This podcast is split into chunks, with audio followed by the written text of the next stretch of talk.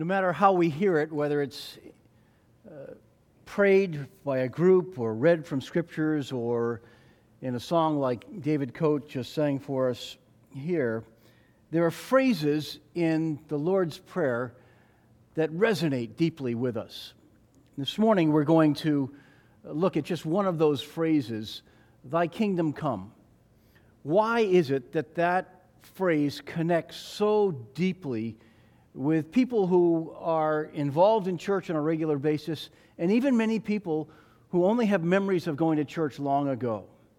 We're going to explore that thought. Join me in a prayer for a moment. God our Father, we gather again here this morning as people who are together uh, trying to uh, navigate these unprecedented times. We look for guidance, we look for wisdom on the days when our patience is flagging and when we're tired of the changes and all the restrictions that are going on. We pray that you will continue to supply focus, the ability to be resilient to find strength and energy and even joy in the midst of this time. Thank you for what you are teaching us. Thank you for the ways that you daily grant us wisdom, understanding, strength. We pray for those who are sick around us, whether they are family members or, or others that are struggling during this time. We thank you for the breakthroughs that are happening we ask that you would give us the, uh, the patience to continue to walk through this season and the eyes to see others who need the help that, that you can give and that we can provide by your strength, and eyes to see where you are leading us next. There are so many unknowns, and so we acknowledge to you that we trust you, and we trust that you will lead us forward. Today, we ask that you would give us insight uh, even more into this prayer and into this one plea from the Lord's Prayer. We pray that you'd give us ears to hear what you would say to each of us. In Jesus' mighty name, amen. Sometimes when we are dealing with catastrophic changes, it is helpful to go back in time and learn from some of the stories of those who have walked through sea changes before us. Leith Anderson, who was most recently the president of the National Association of Evangelicals, tells the unusual story of Sergei Krikalev. Sergei Krikalev had convictions, stability, success, fame, and fortune. He was a member of the Communist Party, a, a citizen of the Union of Soviet Socialist Republics, also known as the USSR, a follower of Soviet President Mikhail Gorbachev, and a highly privileged cosmonaut he earned the lucrative salary of 500 rubles a month. Well, in April of 1991, Leningrad native Krikalev was launched into space to orbit the Earth for four months. It was to be the largest period of time that somebody had spent in space. While he was in orbit, however, huge changes collapsed the nation that he left behind. What do you do when you're in space and everything changes on the ground that you have known all your life? Most frightening for him was that the failure was the failure of the technical system that was supposed to bring this cosmonaut back to Earth. With no means of returning to Earth, Krikalev had to stay in orbit for a total of 10 months, 331 days, or 311 days to be specific. Imagine how he must have felt when he finally came home and stepped on solid ground for the first time in, nearly, in nearly a year. But home wasn't home. His country no longer existed.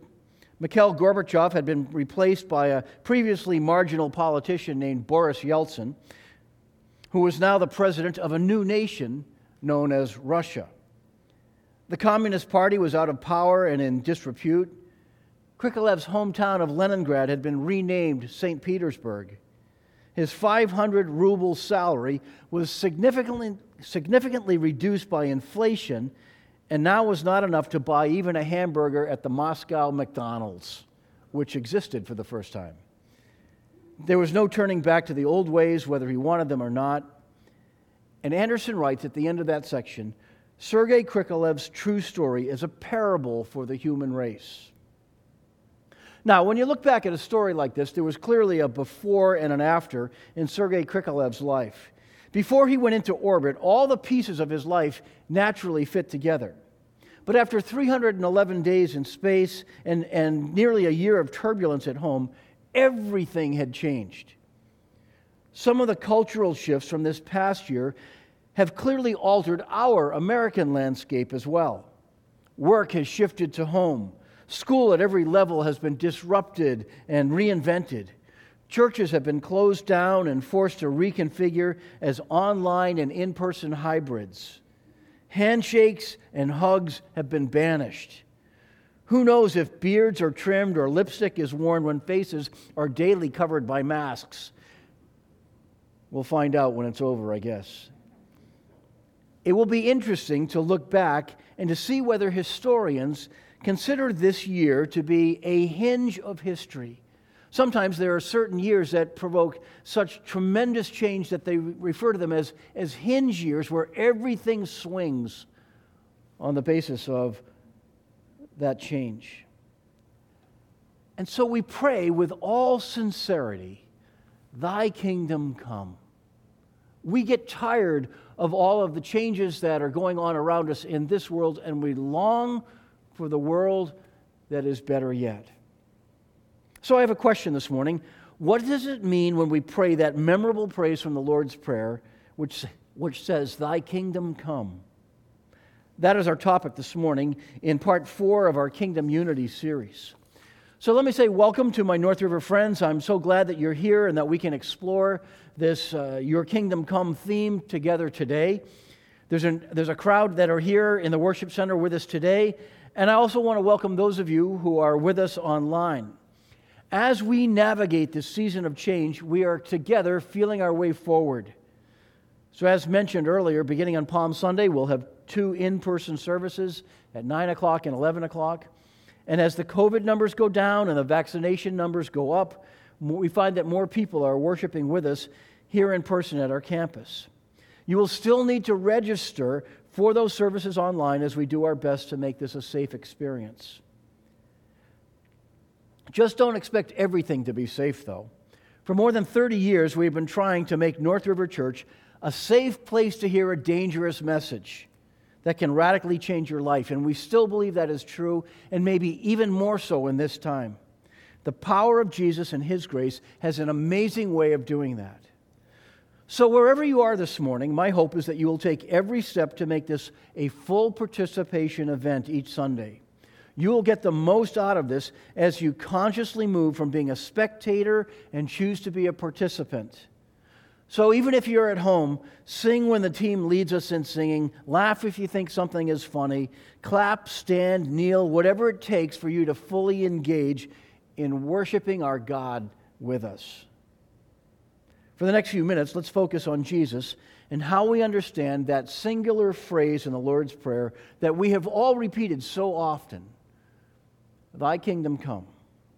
Why does this plea resonate? Is my question. And I'd like to answer that four ways. The first way that this uh, resonates, first, first reason that it resonates, is that it functions as a homing beacon for us. When I hear those words, they take me right to Jesus.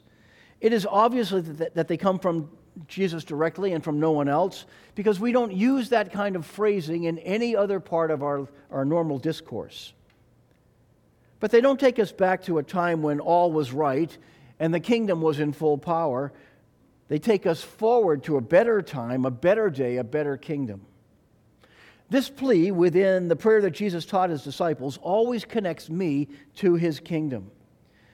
When we pray them simply by rote, without thinking, they have no power in our lives. But when we stop and consider what this means, they pull us in closer. We struggle with the concept of God's kingdom because of the already but not yet factor that we talked about a couple of weeks ago. When Jesus came and announced that his kingdom had arrived with him, the already takes place. And yet there are some aspects of his kingdom that are yet in the future. And so next week we're going to talk about what happens when the king returns. Jesus had announced that he'd arrived to claim his kingdom and his people. And yet he was greatly misunderstood by many in his day because the kingdom he spoke of is from another place and it is not fully realized in our world today. So, that phrase, your kingdom come or thy kingdom come, reminds us that Christians always belong to a better kingdom. It's not that we don't love our country, we do. But this that we see around us is not the kingdom. This is earth. This is the United States. This is Massachusetts. No matter how much we love and enjoy where we live, this is not heaven. In fact, will you say that with me? This is not heaven. You know that because of all the crazy things that happen in this world and all the disappointments that happen in this world. No matter how much we love and enjoy where we live, this will never be heaven until Christ returns.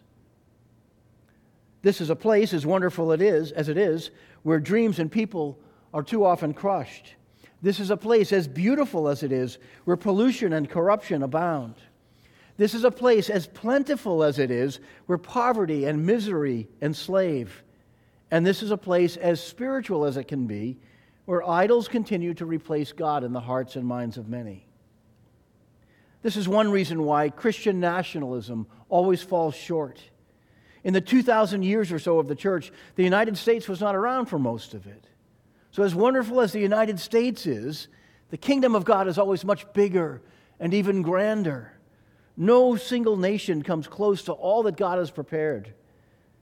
And people from every tribe, every nation, every tongue will take part in that kingdom when it comes in its fullness. Thy kingdom come acts as a homing beacon, calling you and calling me home, home to heaven.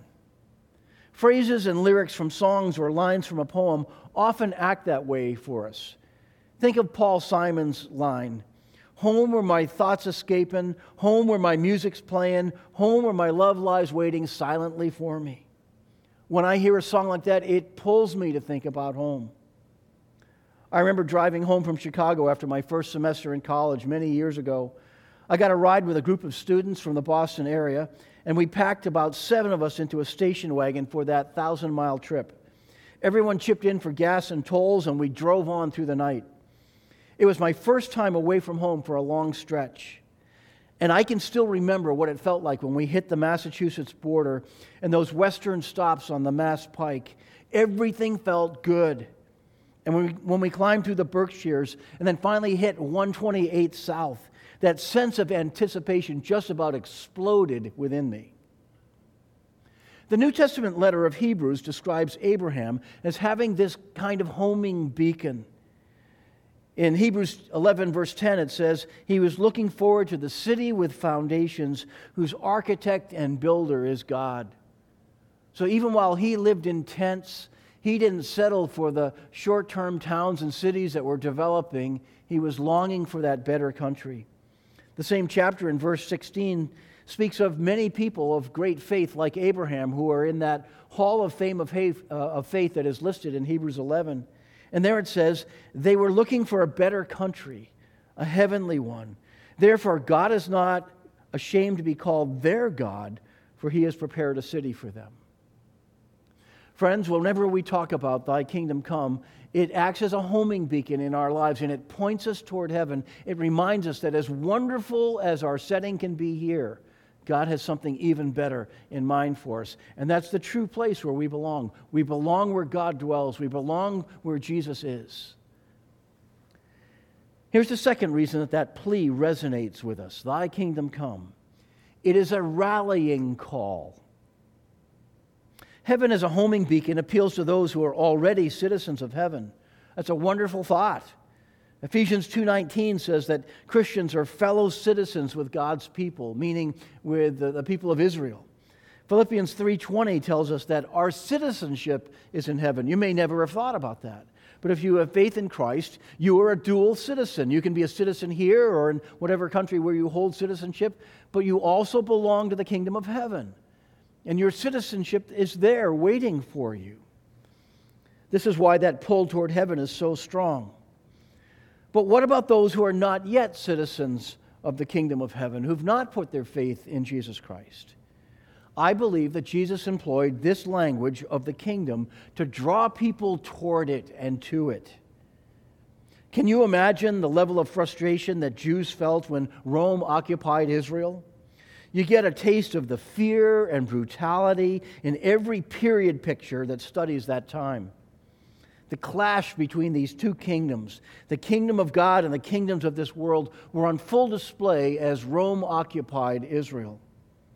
So when Jesus tells us that his kingdom is from another place, it is also an invitation for those who have not yet embraced him or his kingdom to think, to yearn, to long for, to probe, to inquire, to seek after the kingdom first.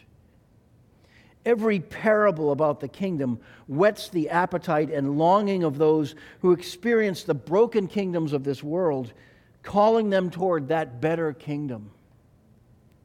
I think of my friend who's a secular Jew who came to North River here one Sunday just because of his friendship with Sue and me.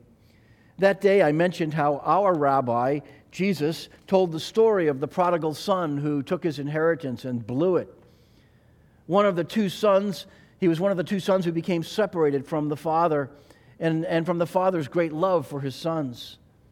So when the son who ran away was seen by the father off in the distance, he ran to him and hugged him and kissed him. He slew the fattened calf and threw a party to celebrate that his son had come home. When we got to the restaurant for lunch after that Sunday morning, my friend immediately called out to me. I was completely caught up in that story of the father and his sons. I thought of my own father being away from home in the Navy and what it was like when I finally came home. And then he asked this question Who was that rabbi who told that story? without fully thinking about it. He didn't want to acknowledge, he didn't want to know that that was Jesus who told that powerful story. But it caught him. And the parables of Jesus are like that. They're stories of the kingdom that draw us toward his kingdom, and they cause that desire within us to want to be a part of what he's doing and want to be where he is. When we talk about heaven with longing, with pictures of the Father's loving embrace, this is a rallying call that God uses to call people who are estranged from Him to come home. We must never think that the parables or the scriptures as a whole are only for believers, for Jesus taught them to the seekers and those who are longing to understand as well. So it acts as a homing beacon, it acts as a rallying call. Here's the third reason why that line in the prayer, Thy kingdom come, resonates so deeply. It is also a battle cry.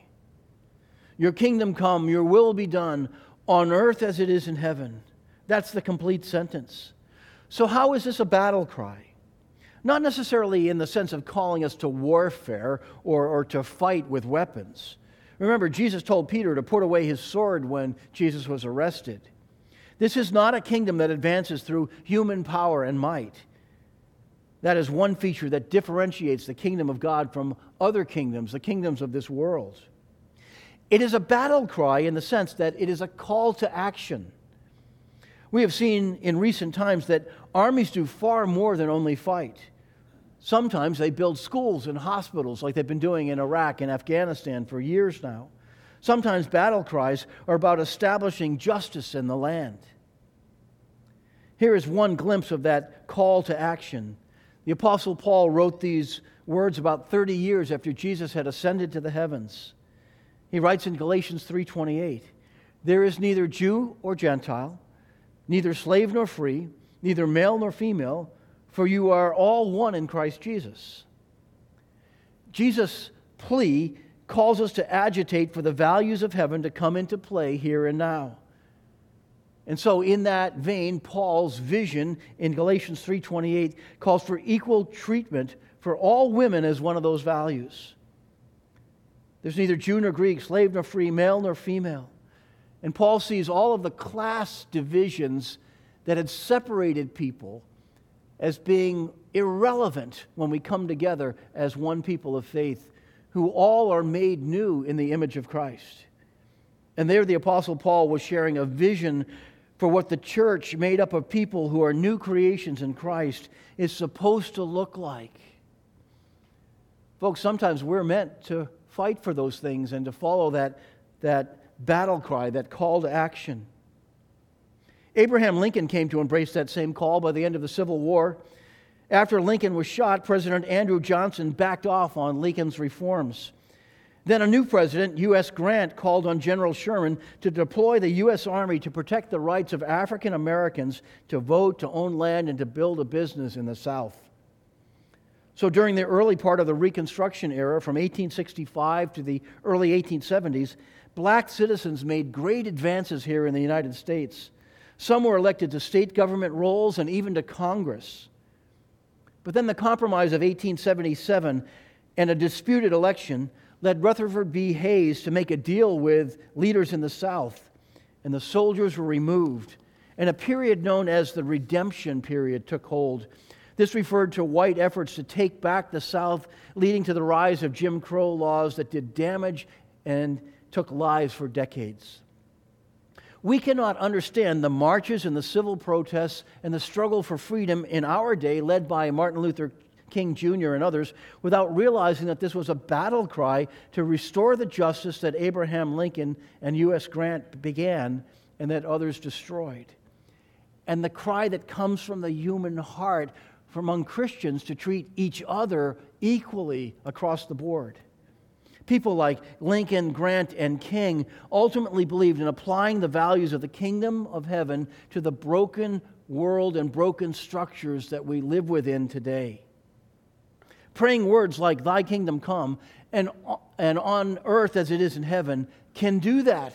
They become dangerous words when we become captivated for the vision of what God longs to see take place, while we also see the brokenness that still is all around us and becomes a battle cry that leads us to advocate, to bring the values of heaven into play here in this world now.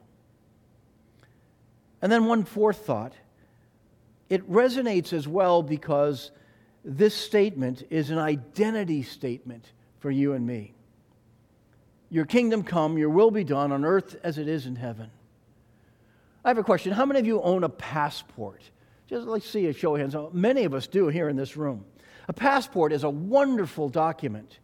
It allows you to travel to other countries with the proof that you are a citizen of the United States or whatever other country where your citizenship is held. I first got one in 1992. Sue and I took a trip to see some, some of the places where her family had lived while she was growing up in Europe. And so we spent five days in Paris and five days in Switzerland. Since that time, I've been to England, Germany twice, France twice, Holland, Belgium, Luxembourg, Switzerland, Austria, Canada, and Peru. I'm hoping to go to Israel this summer if our, our trip from North River here ever really takes place, and then later to the Czech Republic this fall. You know what the best thing is about a passport? Each time, this document lets us come back into the United States freely. That's the best part of the whole deal. You get to come home because you have a document that says you belong. It's an identity statement. Praying, Your kingdom come, or Thy kingdom come, identifies your longing for heaven and to see the values of heaven being put into practice here and now. And Jesus longed to see that too. It's why he embedded those words in this most memorable prayer. He would not have taught his disciples to pray this way if this was not the case. Next week, we're going to close out this series by looking at the return of the king. Revelation gives us a glimpse of this final piece of the kingdom puzzle.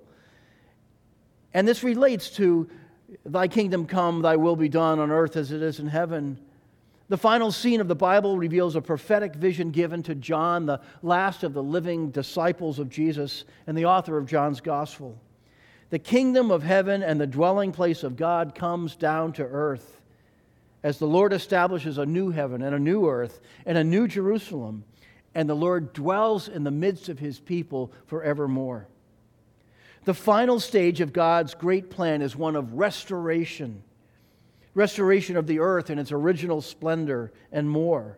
Restoration of God's people from every nation of the world in one fellowship, where Jesus reigns as the king that God the Father has installed over all of his creation.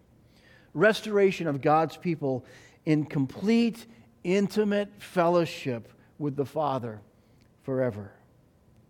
Oh, there's so much in that one line in the Lord's Prayer Thy kingdom come, thy will be done, as it is in heaven. So here's the big idea for this morning Thy kingdom come not only leads us home, it calls us to make our home more like heaven. I wonder if you would pray a, a prayer for, with me. It's short, but it's going to pop up here. Lord, help us live for you while we're here on earth, and help us to make earth more like heaven now by living like we belong there more than we belong here. In Jesus' name, amen. I'd like to leave you with one final thought about Jesus. This is called My King Is. The Bible says, My King is the King of the Jews. He's the King of Israel. He's the King of righteousness.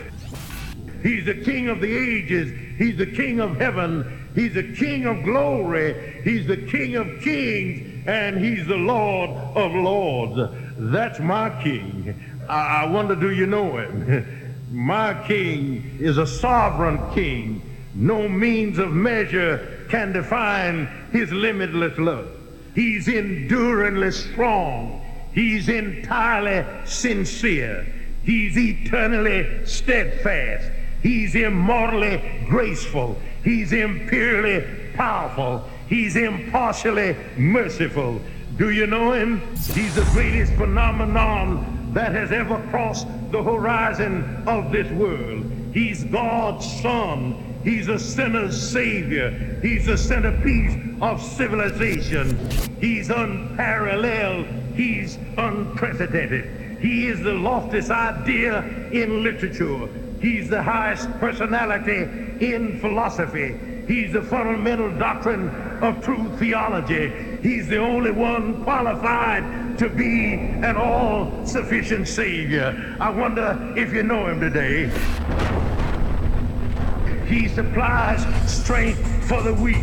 He's available for the tempted and the tried. He sympathizes and he saves. He strengthens and sustains. He guards and he guides. He heals the sick. He cleans the lepers. He forgives sinners. He discharges debtors. He delivers the captive. He defends the feeble. He blesses the young. He serves the unfortunate. He regards the aged. He rewards the diligent. And he beautifies the meek. I wonder if you know him. He's the key to knowledge. He's the wellspring of wisdom. He's the doorway of deliverance. He's the pathway of peace. He's the roadway of righteousness. He's the highway of holiness. He's the gateway of glory. Do you know him? Well, his life is matchless. His goodness is limitless. His mercy is everlasting. His love never changes. His word is enough. His grace is sufficient. His reign is righteous. And his yoke is easy. And his burden is light. I wish I could describe him to you. Yes, he's indescribable. He's incomprehensible.